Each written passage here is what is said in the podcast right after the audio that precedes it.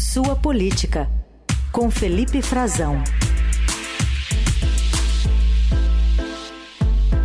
Oi, Frazão, tudo bem? Bom dia.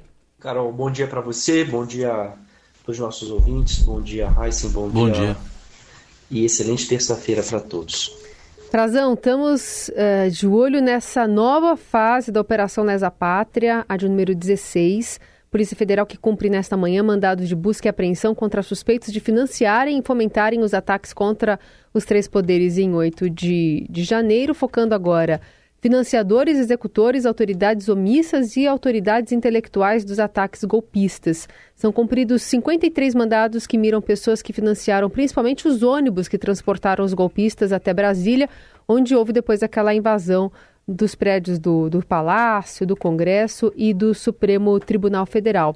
São cumpridas medidas em São Paulo, Mato Grosso do Sul, Paraná, Santa Catarina, Tocantins, Ceará e Minas Gerais. Exatamente, Carol tudo isso, né, destacar primeiro o fato mais político dessa operação, que não dá para desvincular que nós estamos a dois dias do, das celebrações do 7 de setembro, da, da data pátria da, da, celebração de independência e que existe um, um, uma precaução do governo federal, uma precaução expressa ontem pelo ministro da Justiça e Segurança Pública, o Flávio Dino, que disse que não permitiria que se repetisse no 7 de setembro o 8 de janeiro. Ataques à sede dos três poderes, ataques golpistas, é, pregação de golpe de Estado, depredação de patrimônio público, e que ele dizia que era um clima de tranquilidade para a data de independência, mas ao mesmo tempo é,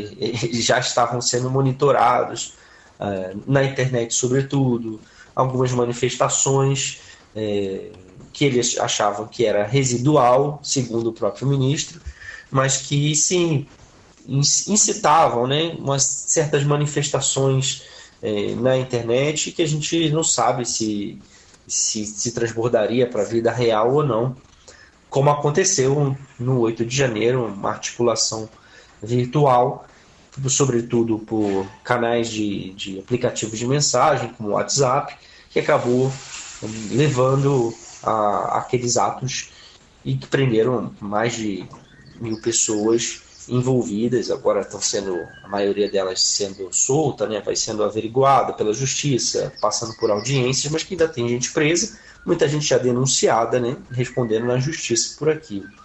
É, o governo acha que o clima para o 7 de setembro é de tranquilidade, mas também, ligado a isso, Carol e Heisen, decretou né, a, o uso o, da Força Nacional, o governo, o governo federal mobilizou a Força Nacional de Segurança Pública para atuar aqui em Brasília, sobretudo no Distrito Federal, é, na proteção da ordem pública e do patrimônio público e privado, em conjunto com a Secretaria de Segurança Pública do Distrito Federal, que tem autoridades é, investigadas, autoridades que estavam na cadeia de comando, sobretudo da Polícia Militar, e também da própria secretaria naquela época do 8 de janeiro, que viraram é, investigados e vão responder por atos de ação ou omissão durante o 8 de janeiro.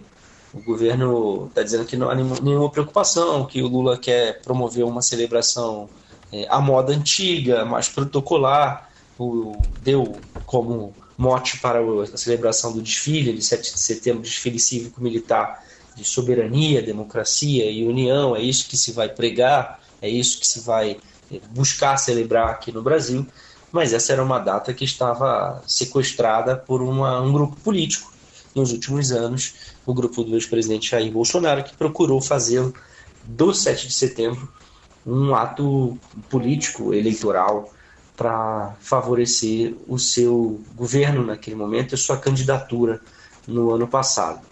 Então, feito esse preâmbulo, que eu acho que é importante a gente fazer esse destaque, porque não é por acaso que isso está acontecendo agora, né? É, a gente já tinha visto ao longo dos meses, nos meses últimos, uma, um grande foco, né, sobretudo nos executores, nas pessoas que invadiram a sede dos poderes, depredaram, cometeram crimes, mas também havia corria uma investigação contra uh, suspeitos de fazer financiamento, de auxiliar financeiramente, de organizar, de idealizar, é, estimular essa, aqueles atos de 8 de janeiro. A maioria, me chama a atenção também, Carol, que a maioria dos mandatos não tem prisão, né, são, são apenas buscas, mandados de busca e apreensão, vão aprender passaporte, é, bloquear bens, né, aprender bens, aprender é, eventualmente armas de, de pessoas suspeitas, porque grande parte dessas pessoas tinha adquirido armamentos também naquela época legalmente, com a facilidade que foi aberta pelo governo passado, mas 26 mandados em Minas Gerais, que é de onde saíram né, várias dessas caravanas. Então, ali a metade dos mandatos que estão sendo cumpridos hoje, mandados são 53 metades em Minas Gerais. Né, são caravanas né, que saíram de lá, mas também a, essas operações estão investigando quem mantinha os acampamentos, né, os acampamentos que ficaram por tanto tempo mobilizados, como aqui em, Minas, em, em Brasília, na frente do quartel-general uh, do Exército, já inclusive em, em ações passadas dessa operação, é, visitaram, foram atrás de políticos que diziam cooperar aqui da região de Goiás, por exemplo, que diziam cooperar, colaborar para manutenção com alimentação, com estrutura, e agora é, se voltam contra os financiadores dessas caravanas. Também tinham caminhoneiros, eu me lembro que estava muito claro que existiam hum? frotas mobilizadas. Eu estive lá no dia da desmobilização, e isso ficou muito claro, Carol e Heisen, que existiam grupos organizados que vários é, caminhões pertenciam a, mesma ou a mesma frota da mesma empresa ou a mesma pessoa, tudo isso vem sendo apurado. Bom, vamos continuar acompanhando operação em andamento com 53 buscas da Polícia Federal em sete estados. Bom, uh, o Frazão, a gente queria abordar com você ainda da sua viagem à África, né, acompanhando a última viagem do presidente Lula ao continente africano. O que, que você detecta ainda da presença da China em Angola? Né? O Brasil também está de olho na África, especialmente em Angola, mas o que, que você detecta da presença chinesa por lá? É, Raíssa, a gente conversou na quinta-feira sobre isso.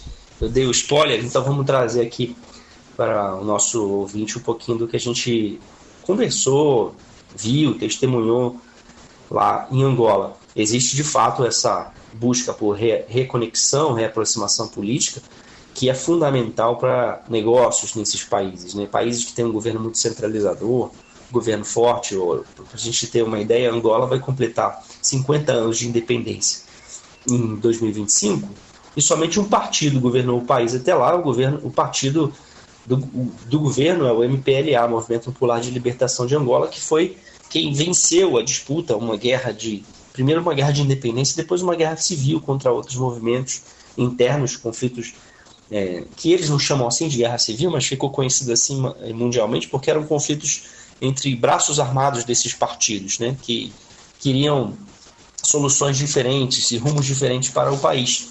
E eles estão até hoje no poder. E o Brasil foi um dos países que, depois de 2002, quando houve o acordo de paz, quando selou-se a paz no país, ajudou na reconstrução, sobretudo com a construção civil, com a reconstrução mesmo do país, das infraestruturas urbanas, é, construção de, de tudo que se pode imaginar, creche, hospital, avenidas, é, e inclusive é, rede de energia, né? grandes redes de energia elétrica.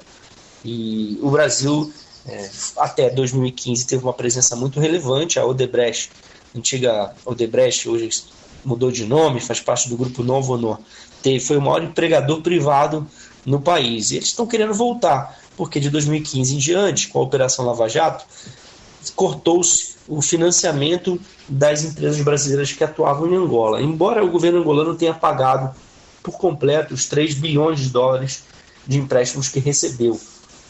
Apesar disso, houve denúncias de corrupção que atingiram até o, o presidente Lula, acabou não sendo é, culpado, não sendo responsabilizado por isso, a ação contra ele não avançou eram suspeitas de que ele tivesse feito tráfico de influência para beneficiar essas empreiteiras, mas a Odebrecht denunciou o pagamento de propina, a própria Odebrecht fez acordo nos Estados Unidos, disse que pagou propina a agentes públicos no Brasil, em Angola, tudo isso fez com que essa fonte de recursos se estancasse. E quem cresceu, quem já estava lá e cresceu nesse vácuo do Brasil foram sobretudo os chineses. Só para a gente ter uma ideia, Carol e Raíssa, tem uma avenida lá que se chama, foi construída por, parte por empreiteiras brasileiras, parte por é, é, chinesas, é, que se chama é, Via Expressa. Se chamava Via Expressa. Em 2016, com a morte do Fidel Castro, passou a se chamar Avenida Fidel Castro, para homenagear o ditador cubano, foi o líder da Revolução Cubana que apoiou também, é, com tropas, inclusive, mandou tropas para lá para auxiliar na independência, no finzinho da guerra de independência já, e sobretudo nessa guerra civil de Angola. Há uma grande, é, uma, um grande débito ou uma, uma espécie de reconhecimento pelo que Cuba fez, também a Rússia auxiliou.